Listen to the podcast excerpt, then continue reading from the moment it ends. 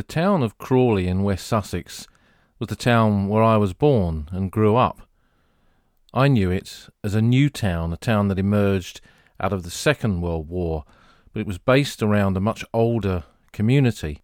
And as I grew up and a childhood fascination with the Great War turned into something much more, I realised that in the churchyards and the cemeteries and in the streets of this town, there were the traces of the Great War, the traces of the men of the Great War from the town of Crawley and the surrounding villages of places like Ifield and Three Bridges. And in some of my earliest trips to the battlefields along the old front line, I sought out the graves of men from the town who were listed on the panels of the War Memorial. But one man who has taken that in recent decades to a very different level of research is Renny Richardson. Renny's also connected to the town of Crawley, like I am, and as we'll discover, he's written extensively on this subject and is working on his third book now. So I'm pleased to be joined by Renny Richardson to discuss the men of Crawley who marched to war in 1914 and the names of the fallen of the town who were familiar to me as I grew up there in the 1970s and 80s. So let's head for a trench chat with Renny Richardson.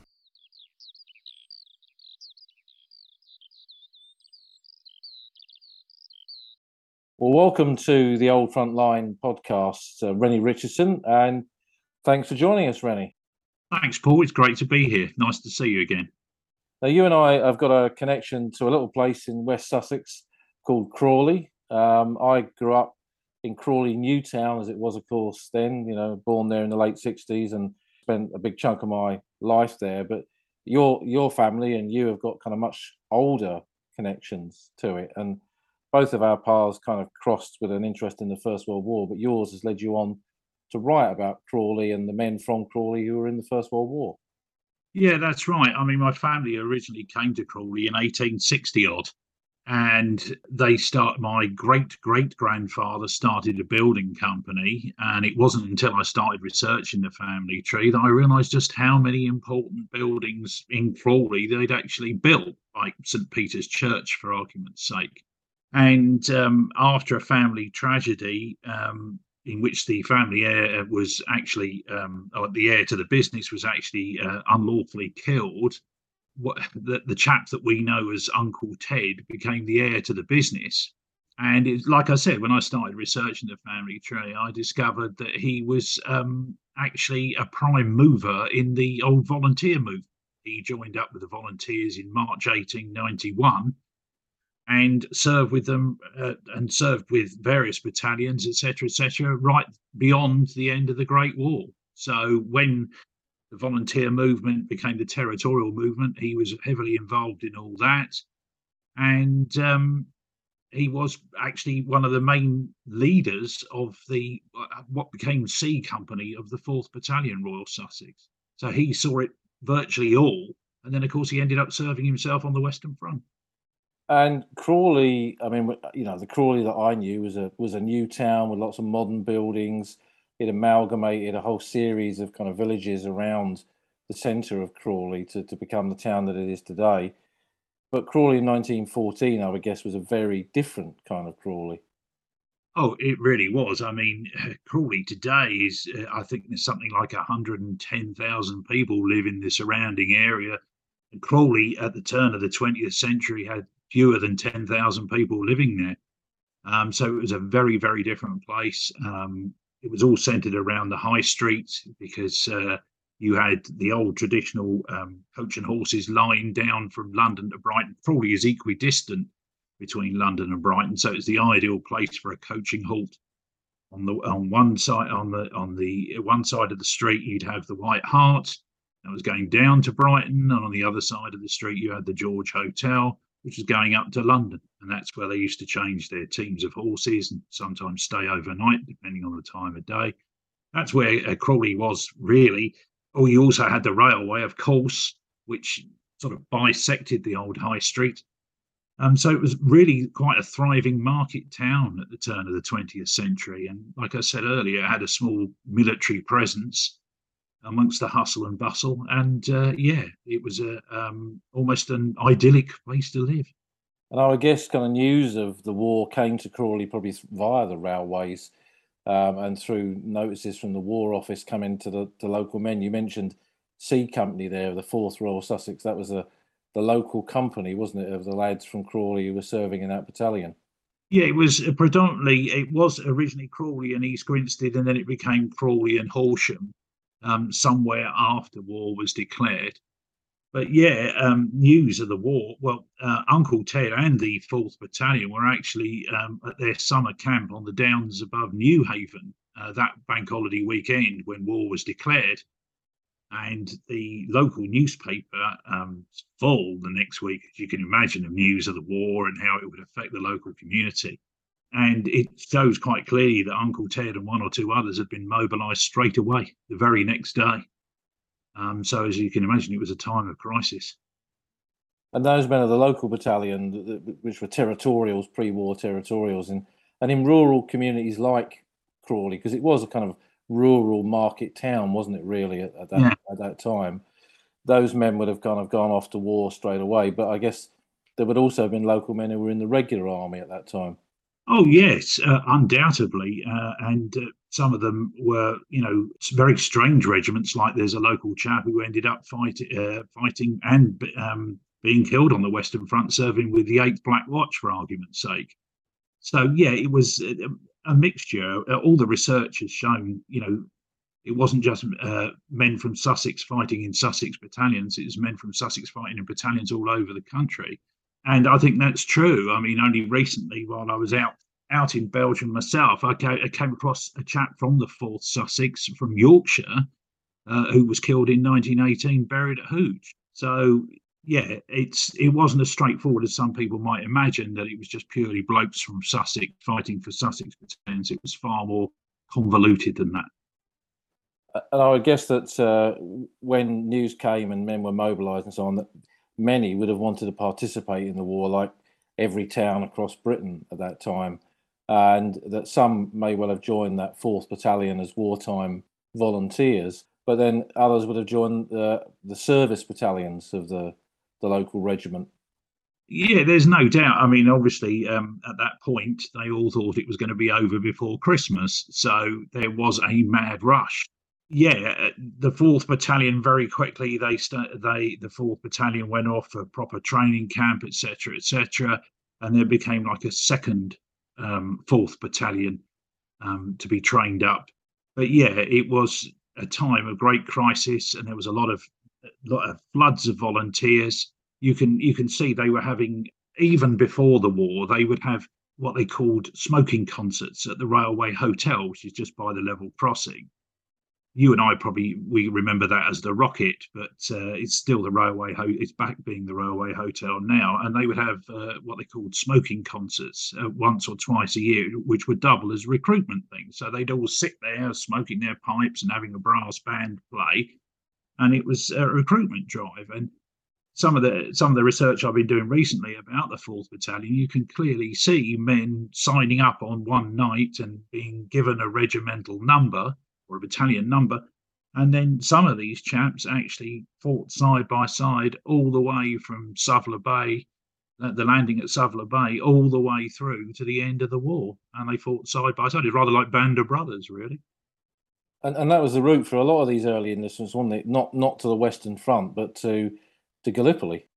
Yeah, absolutely. Um, for many of them, well, all of them, really, all of them who landed there that night, uh, it became very much the pivotal moment of their lives. Uh, so again, some of the research I've been doing for this latest book, it shows um, that they were having annual reunions for years, decades afterwards, and the only criteria was whether you were part of the battalion when they landed at Suvla Bay. Oh, that's really interesting because uh, in, in the West Sussex archives, I know there's a list of them that landed there. I wonder if that was the kind of impetus for for putting that list together to whether you criteria as to be an original or not an original for the Veterans Association.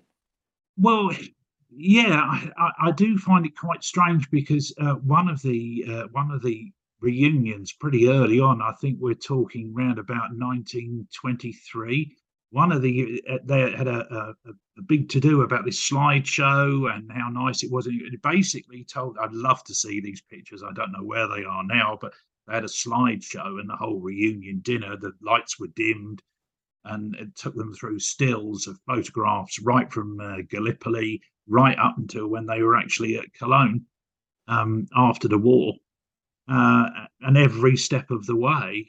So I've never been able to to understand how how they actually the criteria was to be um, part of the battalion when they landed at Suvla Bay, and yet they embraced the whole battalion history. Seems a trifle odd, but still.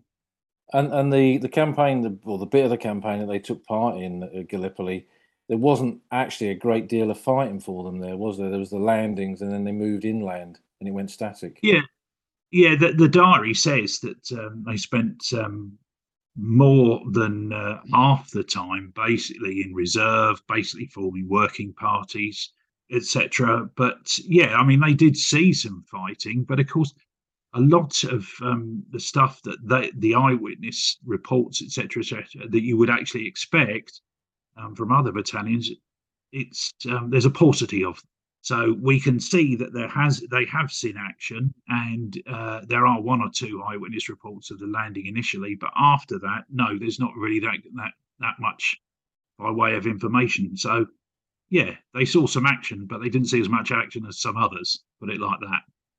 But I remember kind of looking at one or two uh, guys who were there, and the casualty rate, although it wasn't a massive one from enemy fire, from shell fire or machine gun or rifle fire, they were suffering casualties from sickness from the conditions. Oh, undeniably. In fact, I think that was probably. Uh, uh, there are other Crawley chaps uh, searching um, that I've researched. There's a chap buried in Malta, for argument's sake, who died of dysentery on a troop ship after he'd been evacuated. And there are men from the 4th Battalion who basically got some sort of dreadful illness and were invalided home and never served again. It had such a debilitating effect on them. So I think it's it's really important that people, uh, when, when, it comes to this subject, to to realise that yes, there was enemy fire and yes, it was atrocious, etc., like that. But um, illness played a big part in the casualty rate there, without a doubt.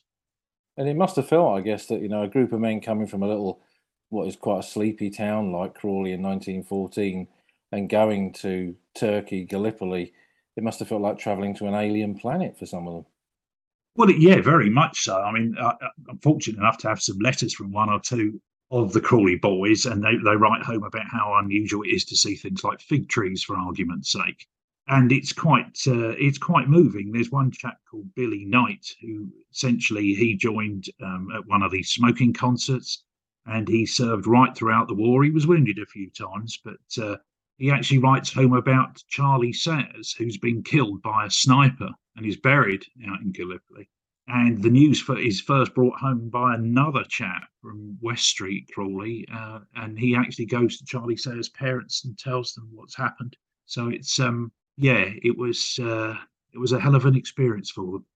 So in the early period of the war, you know, there was a few regulars in the army, but a lot of men served with the territorials in Gallipoli. But as the war moved on and the focus was very much on the Western Front, I guess the the key battles that we'd think of when we think of the Great War, Crawley men were very much involved in those. Uh, yeah, I mean, uh, yeah, I, I, sometimes think there's uh, the bigger battles, you know, like talking predominantly the and Third Ypres. You could probably write a book about the town's experiences just based on those alone to give you some idea of, uh, of the contribution that Crawley, a small town, made, it, it, I always use this analogy between the beginning of the Battle of Messines to the end of the Battle of Passchendaele, there was something like Crawley had 25 uh, men killed. If you read the newspaper articles at the time, it actually refers to something like 50, 52 men being wounded in that time. Now, statistically, it's impossible that uh, each man who was serving at the time has either been killed or wounded. There must be men who were serving at the time that didn't pick up a, a wound or were killed. So the figure, initially, it looks as though it's about 75, 77 chaps, but the figure is actually far greater than that. And of course, we will never really know just how many men from the town actually served. Even today, even this morning, when I was doing a bit of writing and researching, I came across a name I'd never heard before. So it's a far bigger subject. And I think, as we both know, the last word on the Great War will never be written. No, well, we often say that on this podcast about the, the last page will never be turned. Yeah, absolutely. And I think that's the fascinating thing about War Memorial and local research like this is that you you do keep uncovering new information and names pop out of the past. Well, yeah. Um, I, I, referred to the chap who fought with the Eighth Black Watch earlier, and uh, it came to light um, more by well, it was kind of it was a, a complicated story. Now, the Eighth Black Watch, he was killed at Delville Wood, uh, and he was killed the same day as Eric Milroy, the um, famous uh, Scottish rugby international. And he, uh, our chap, his name was he was a lieutenant. He was called George Harold Sprake, and he was the battalion transport officer. And he was sent up to lead the men because all the officers had been killed. So he'd been sent up to lead the men. And very quickly after he arrived at the front line, they got overwhelmed and surrounded by the Germans.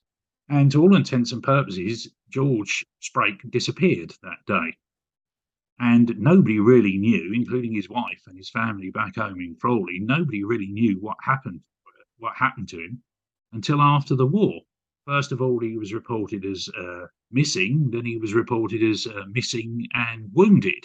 And for years, his poor wife and his family didn't know what had happened to him. And it was only when uh, um, a couple of prisoners of war were released and came home in January 1919 that the full story came out.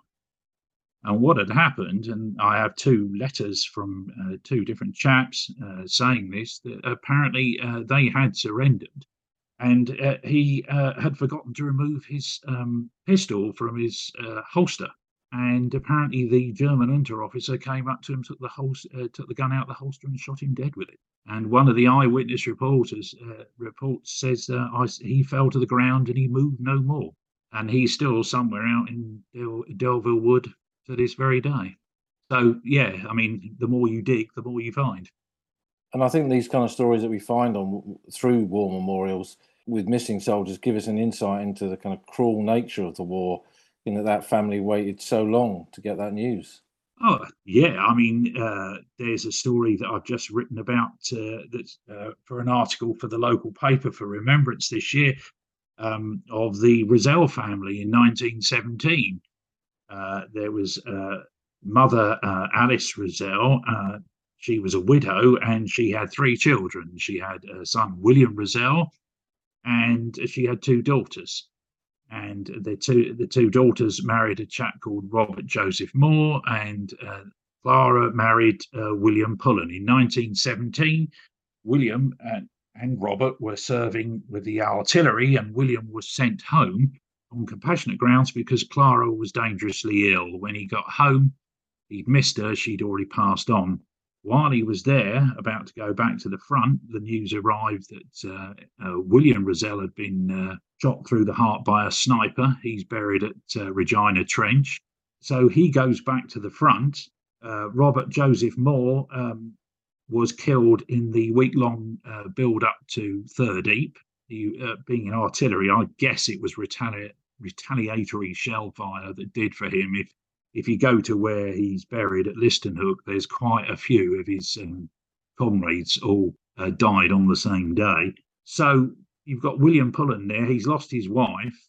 His brother, his, his uh, two brothers-in-law are both dead, and he himself was he died of gas poisoning at the same hospital, Remy Siding, and he's buried 72 paces away from Robert Moore.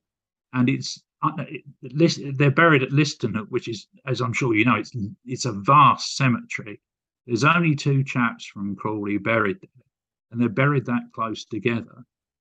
And you know that in his time of of away from the firing line, you know that he would have gone to have stood at Robert Moore's grave to pay his respects, little knowing that a few weeks later he'd be buried there himself. Wow, that is a tragic story, yeah absolutely. Well, that, they are all tragic, but uh, that is none more so than that story. And William Rosell, uh, when I lived at Courcelette, I often used to walk up to Regina Trench and go and see uh, his grave in there. And of course, I knew Alf Rosell, uh, who was a veteran of the Royal Fusiliers, who uh, I once asked Ralph about that um, because it's such an unusual name, and he, he yeah. thought that he was some kind of distant cousin. Uh, oh, so who knows? You know, he, he had no knowledge of Crawley or what the connection was there, but he thought, you know, given the name, and they were both in the southeast, as it were, then there's got to be some connection between them. Well, you would think so, because as you say, it's an unusual name. But the thing is, as we both know, that when they came back, those that did come back didn't talk about what they'd been through, and some of them didn't talk about it ever.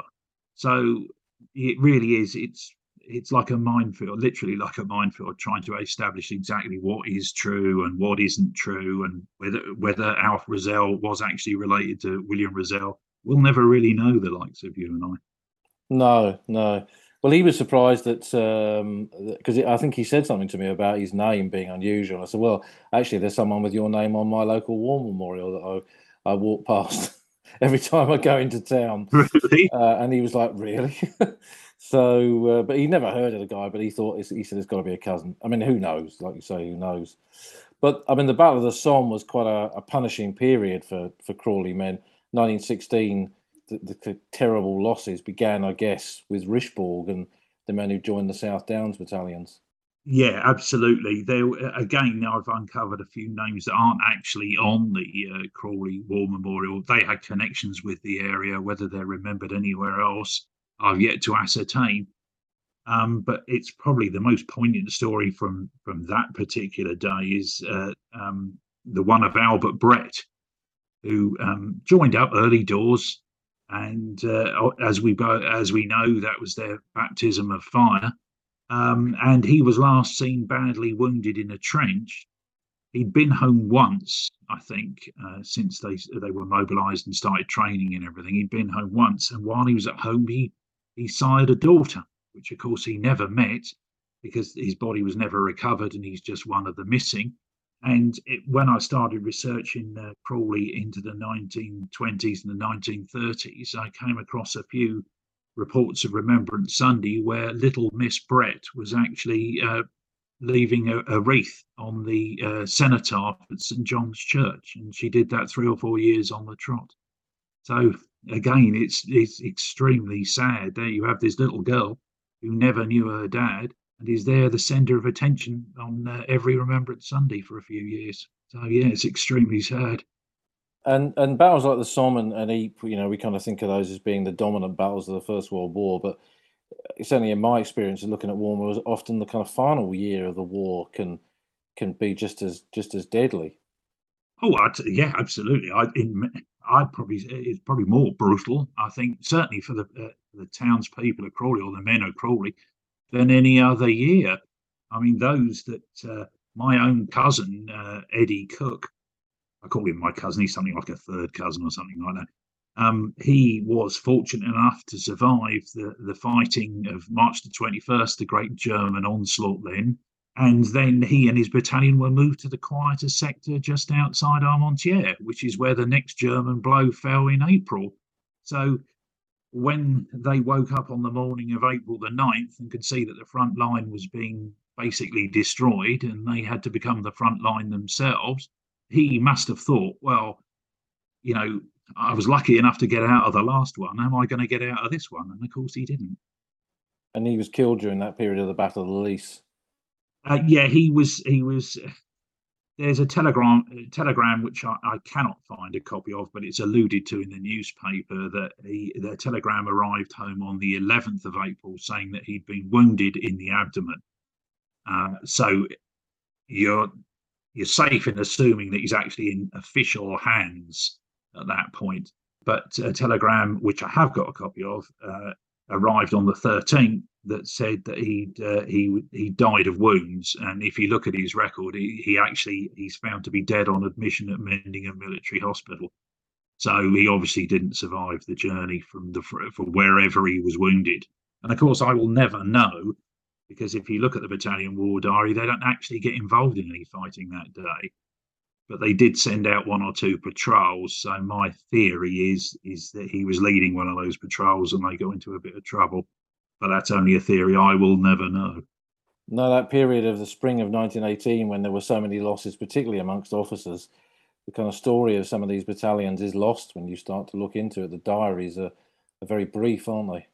Oh, absolutely. Because uh, sometimes, in some cases, they were actually written by people who, who, you know, were nowhere near what had actually happened. These, if, for example, they sent out a patrol, which is what I think is how Eddie Cook met his fate. There's no record of it because there, there are quite a few other people from the same battalion at Mendinghem who who have died at the same time, so they could be part of the patrol. I don't know, but if a patrol went got sent out and nobody really survived to report what actually happened, then it doesn't make its way into the diary. So it just gets it's almost airbrushed out of history. Yeah, and, and I remember that, that kind of March 1918 period was you know all part of that spring offensive. Quite a few local men. Uh, there was a I remember one of the first I ever looked up was Major Major Banham of the 9th Royal Sussex. Yeah, absolutely, and he just got swept away. He was an absolute hero. I mean, if you if you look at uh, his career, he worked his way up through the ranks. He'd been injured, he'd been gassed, he'd been God knows what. And he was a bloke, and he's there are one or two photographs of him online. He looks like quite a quite a I think what's the expression a thruster. Yeah, he just got swept away like so many others. I think Crawley lost uh, over a dozen in those in March the twenty first and subsequent days, just swept away because they were in the wrong place at the wrong time. And one of those that got swept away then was a lad called Edwin Linfield, whose medals that I rescued from a from a dealer many years ago. Uh, he was the son of the the local coal merchant. When I looked him up in the, um, I think the Sussex Daily News, and he lived in Alpha Road, which our listeners only you and I know where that is. But uh, yeah. uh, it's a kind of a little road just off the railway crossing in um, in Crawley, and or one of the railway crossings. And when I went there in the eighties, uh, it's still the kind of the coal merchant's yard was still part of the house all, all those houses, I mean, I don't know, I shall never be able to prove it, but all those houses around that part of Crawley, I think were actually built by my family, the Cooks, at some stage. Oh, really? And it's nice to see that they're still standing. As you say, the coal, the coal bunker or the coal shed or whatever, and I'm sure that was part of it. And what was interesting, I actually met someone who knew him and could remember him going round Crawley with the uh, with the coal cart and his oh, dad wow. and delivering the coal to the uh, uh, to the people of Crawley, which of course would have been a big thing then, wouldn't it? Oh, of course. I mean, it, it, it, it's it's strange for us to be sitting here now in this uh, this um, year of 2022. It's um, I always think they were ordinary people, uh, but their lives are extraordinary to us because the world they lived in has disappeared forever. People who've been born in the last 20 or 30 years can't possibly uh, wouldn't even contemplate the fact that once upon a time you had a, uh, a chap going around uh, on a horse and cart delivering coal just to keep uh, people warm throughout the winter. It, it seems almost impossible now, doesn't it? It does, yeah. I'm sure it does to many people, yeah. And I guess kind of the art of what you do when you research a woman, well, you become a kind of detective, really, don't you? Oh yeah, you have to be. I mean, there, there is a certain there's a large part of uh, intuition that goes with it. There's a large part of guesswork, but you have to be so careful um, when you come to write write it and put it into a book and publish a book. You have to be really sure of your facts. So I, I tend to err on the side of caution when it comes to it. If I'm not sure of something, I don't put it in. It's as simple as that. I can make guesses, like I just alluded to, uh, the fate of Eddie Cook. I can make guesses about what happened to him, and in fact, I put that in the book that what I my theory is a guess, and that's all it is. So you can make guesses, you can uh, make intuitive leaps about the fate of one or two chaps, but you'll never really know. It was chaos. It was whether whether they were mounting an attack, or whether they were um, fending off an attack, or it was chaos. And the last thing anyone had any time to do is to write a load of notes about what happened to so and so. Yeah, I think it gives you an insight into the vastness of it, how men could just disappear from history by walking into what was the Western Front. Oh, absolutely. I, I, I funnily enough, uh, I, I came back. Uh, we went for a trip over over to Ypres in September, and I went. To, one of the places I wanted to see was where the Fourth advanced from Kemmel to White Sheet. and it's along. I think it's it's Suicide Road or Suicide Alley, and we drove along there and we stopped because it was a stunning panorama of what was the battlefield, and you can see over over in the distance to your left, and of course you know how flat it is there, and it really gave you a perspective unlike any other vista I think I've ever seen. It really gave you a perspective of just how vast the battlefield was. And how, like I said, how do you trace what happened to Jones?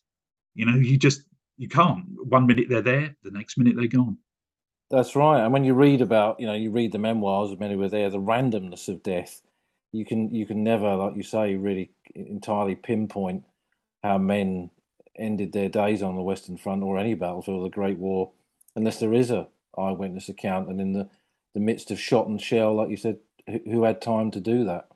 Well, there's a um, story of uh, William Scott, who uh, he was with the um, the Eighth Battalion, Sussex, and they went into Bernafay Wood um, to make an attack uh, on Trones Wood, and they went in at night, and in the morning he wasn't there.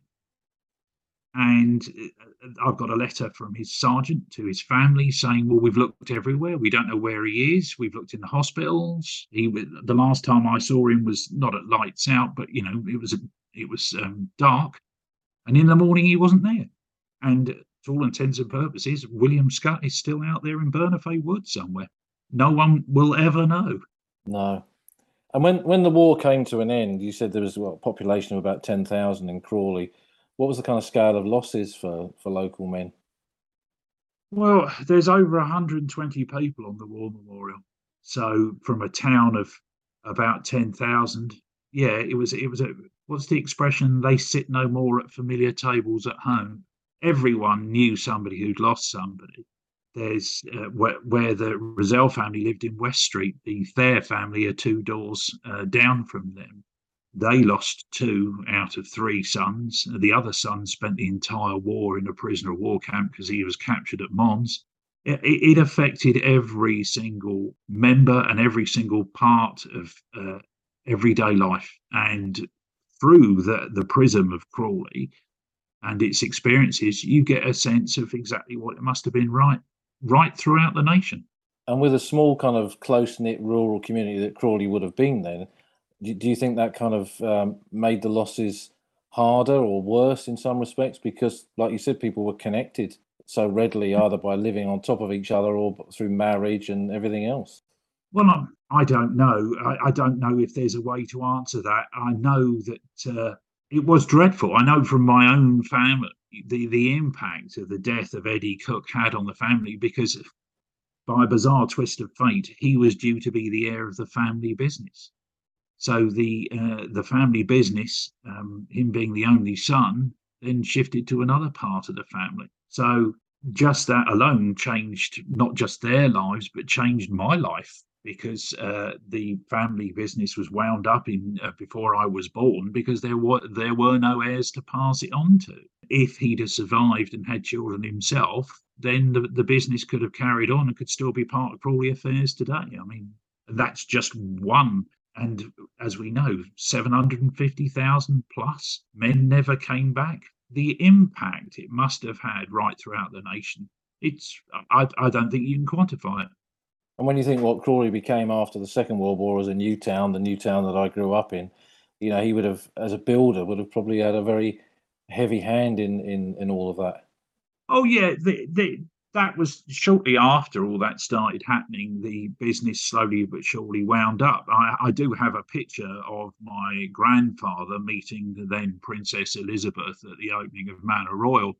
So they were still the, the, the business was still going then, and they were still playing a part in it then. But of course, there was no there was nobody to pass the uh, the business on to, so it got quietly wound up.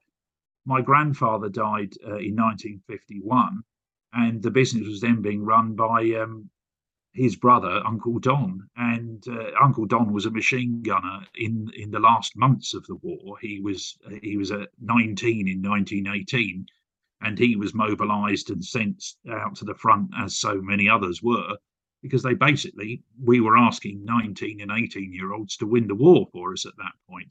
He was a machine gunner. And uh, I dread to think of exactly what he experienced, but I can't help but think because he died of a debil- debilitating illness himself, I can't help but think that he may have um, had a very strong whiff of gas or something, and it's had some sort of really detrimental effect on him. And and again, you know, just describing their history, it's the echoes of the Great War continuing down decades and decades long after it had finished.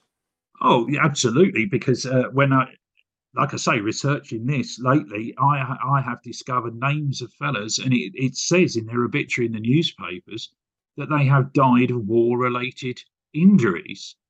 Um, I came across a, a, a chap uh, only last week by the name of Harry Denman. Uh, Denman's is a, a, very old Crawley family name. Uh, he uh, he died in 1927, and it says that he he succumbed finally to his war wounds, whatever they were. And it also uh, alludes to the fact that he won the military medal for saving four of his colleagues one dreadful day in 1918. And this story has been completely forgotten about. So yeah, men continued to die for years after the end of the Great War. Incredible. And and when when the war was over, I mean, Crawley, like many other communities, I guess, would have wanted to respond to those losses with with war well, with a war memorial, war memorials. Oh yeah, um, there was a lot of uh, to in and fro in, and a lot of arguing. At one point, the town, uh, one chap from the town council wanted a captured German gun to be on display in the high street. So I can just imagine what the uh, War Office would have said about that. But it, they eventually settled on what we would know as the Memorial Park now, uh, due to um, a chap called Sir John Drughorn, who was um, he became a baronet. Actually, he lived at Ifield Hall, which is Ifield is adjacent to Crawley. Uh, and his son William was killed on the Somme on July the 15th, 1916. So he, what he did was, is he said, right, I'm going to buy this piece of land, and it's going to be a recreation ground. Um, I think the overall price uh, was something a little over a thousand pounds. So he said, What I'm going to do is I'm going to put 500 pounds towards the project. And he invited the townspeople uh, to contribute as much as they could or as little as they could. But as long as they contributed something, um, then the they could legitimately point to it and say this is our memorial park because we've all contributed to it. And they did. There was a there's a huge list of contributors that appeared in the local newspaper. And they they virtually as far as i can tell virtually every family contributed something. So it was the it was their memorial park for their fallen. Because he didn't have a direct uh, kind of link to crawley did he? Because his son william uh, was killed, like you said, killed with the stockbrokers battalion. I think it was on the Somme in yeah. July 1916. Mm-hmm. Um, mm-hmm. I don't even know if he ever came to Crawley, but his name is on is on the memorial. I know it's one of these things. It's just one of these strange uh, things. You think, why is that there? Because uh, William himself, I think, was born in Amsterdam yes, and as you say, it's doubtful whether he actually set foot in Crawley. And the only reason that Sir John was there was because he bought Ifield Hall as a country residence. So he wasn't. It wasn't like he was old Crawley. It wasn't even new Crawley, really. He was just. It was like a, a country residence for him, so which he frequented as and when he felt like it. Was I, I? I wouldn't have thought he'd have called Crawley his home. Nevertheless, he felt moved to do that. So, and that's why we have that memorial park today. And many years ago, where he lived in Ifield Hall, it became a kind of a community space, and I was working for a charity then as a volunteer, and we went to an event there. I can't remember what the event was, and uh, we had to park the van up in the um, in the grounds of it and walk across what had been their kind of front lawn, uh, and I could see this very ornate sundial, uh, and being kind of drawn to these things, I wandered over to it, and there I could see written along the side of it, Pozieres so I thought, what's this? And it was a memorial to him. It was a memorial sundial to William Drughorn, killed at Pozieres. Yeah, that, that, still exists. I think it's been passed on to a relative. It's obviously not there anymore, but it's been passed on to a relative. So it still exists. I'd love to see it. Yeah, it was extraordinary. And then there was a, I came across something, because I, I guess it's kind of interesting to see how these things happen, because the hall was owned by the Montgomery family, I think, before that. Yeah. And, and, they had a son killed on the Somme with the Irish Guards. That's um, right. But he's not on the memorial, so I, uh, I, I know, and he's not the only one. There are, I think, there's well, there's at least three I know of. The most notable is uh, Arthur Henry Smith, who was uh, killed at Third Ypres in dreadful circumstances. They were sent up to mount an attack in the pelting rain. And when it came time, they had to lie in shell holes filled with water for 12 hours. And then it was time for them to uh, launch the attack. And of course, they're helping each other out of these dreadful pits of mud. And the Germans are just machine gunning them down before they, they've even moved a couple of paces. And he was a long standing resident at the High Street. But what happened there, I think, was is that he'd married a girl from Redhill, and she was so distraught when he was killed, understandably, that she moved back to Redhill. So when it came for he eh, for the names to be put on the official memorials, poor old Arthur got missed off. And I think this is one of the interesting things that you discover, don't you, when you do this kind of research, is that you know in some cases there are almost as many men missed off as there were put on. Oh, yeah, absolutely. And then, like we've just said about William Drughorn, there are people put on there who really don't have that much of a connection to the town. And this is what I mean when I say it's like it's like trying to find your way through a minefield. I think it gives an interesting insight into the kind of mindset behind these memorials as to who who they chose to include and who they didn't, and who got missed off and who didn't get missed off. It's it's fascinating. It, it is, and there seems to be, from our perspective, there seems to be no rhyme or reason to it. And obviously, there was there there were reasons for it that were immediately obvious to everyone at the time, but to us, no. And of course, now it's it's more than a century. Uh, in fact, it's probably almost a century since these memorials were placed in Crawley. And Crawley now is a very different town, as we've said. You know, over hundred thousand people living there, and even you know, since I was born there, it's changed out of all kind of proportion, really. But you kind of did some projects, didn't you, during the centenary to try and bring the, the focus back onto some of these stories? Yeah, I, I did actually. I mean, I, I did a lot. Um, I was got a lot of support from uh, from the town council, and we came up with the idea that we would dedicate part of the uh, memorial part. We would call it Heroes Walk, and what we did was we put boards um, up so they would tell a story. So as you walk from one end which is where Marks and Spencers is towards County Mall, you could uh, you could start reading the board on your left, and the and the subject uh, the story would continue on the board on your right, and then over to the left and the right again. And we did that every year throughout the centenary, and and it it was really moving because these chaps' names were being read, and their bits of their story were being told a hundred years after they'd fallen in the town that they called home. And I spent uh, one or two wonderful afternoons just sitting there on one of those benches there, just watching people literally come in one e- entrance of the park and be captivated by the stories that were unfolding in front of them, and they would go from uh, left to right, left to right, all the way up into County Mall and back again, and it was it, it was wonderful, and to see to to play a part in and bring those men's uh, stories out into the light in the place they called home. It was wonderful. It was one, one of the things I'm most proud of. And you've also gone on to write uh, two books so far on on Crawley and you're working on a third. Yes, uh, yeah. Uh, unfortunately, I, re- I, I, I realised some time ago that I, I, have in fact been writing a trilogy all this time, um, not uh, two or three different books. The, the, first book, All the Bright Company of Heaven, um, is basically uh, the story of the impact of the Great War on a small Sussex town. The second book, After Tones of War, follows those men into the trenches of the Western Front and uh, where they met their fate. Uh, and the, the, the one I'm currently writing at the moment, Paths of Remembrance, is um, really it's a short, basic history of the experiences of the men of the Fourth Battalion. Um, as I've said, it's almost like Band of Brothers in places but uh, it's more about how the town and how the country came to remember and how remembrance, as we understand it, came to be. There's some wonderful stories that uh, I've uncovered uh, because part of the the comrades of, of the Great War uh, movement, uh, Crawley had a branch and they had a football team, and Uncle Don played for them, and the Night Boys played for them, And behind those stories um, of football matches and team lineups, you can actually trace some of these blokes' lived experiences of the Great War. And it's yeah, it's it's it's it's subject that's very close to my heart, but it is absolutely fascinating.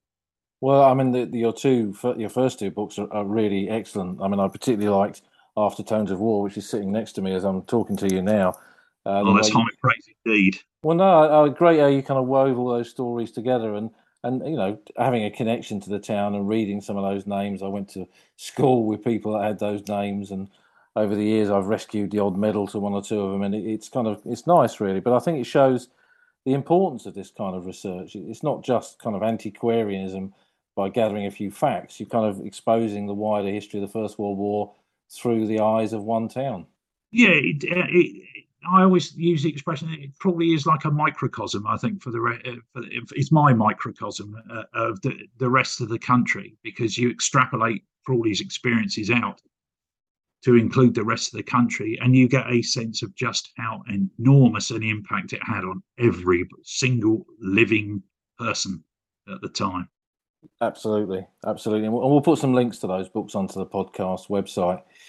If uh, anyone listening to this was thinking of researching their own local war memorial, Renny, would you give them any advice? um, yeah, well, uh, from a practical perspective, I'm only too uh, happy to help people uh, if they decided to go down this path. As regards general advice, you've got to be aware that uh, this all came about for me 15 years ago when I started researching my family history. There was one detail that was wrong, and I picked away at it. And here I am 15 years later, and I'm still picking away at it once you start down this path, it's a very long road, but it's also a very rewarding one. And your passion for it really shows through. So, thanks for for joining us, Renny. Thanks for telling us a bit about Crawley and the Great War. And you're uh, welcome. Thanks for having me. No, it's our pleasure, and and we hope to see you out on the old front line soon. Yes, one day soon. Look forward to it. Thanks, Renny. Cheers.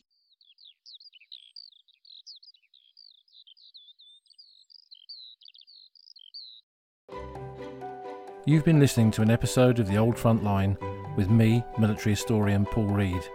You can follow me on Twitter at Sommecourt. You can follow the podcast at Old Frontline Pod. Check out the website at oldfrontline.co.uk where you'll find lots of podcast extras and photographs and links to books that are mentioned in the podcast. And if you feel like supporting us, you can go to our Patreon page, patreon.com slash oldfrontline, or support us on Buy Me a Coffee at buymeacoffee.com slash oldfrontline. Links to all of these are on our website. Thanks for listening, and we'll see you again soon.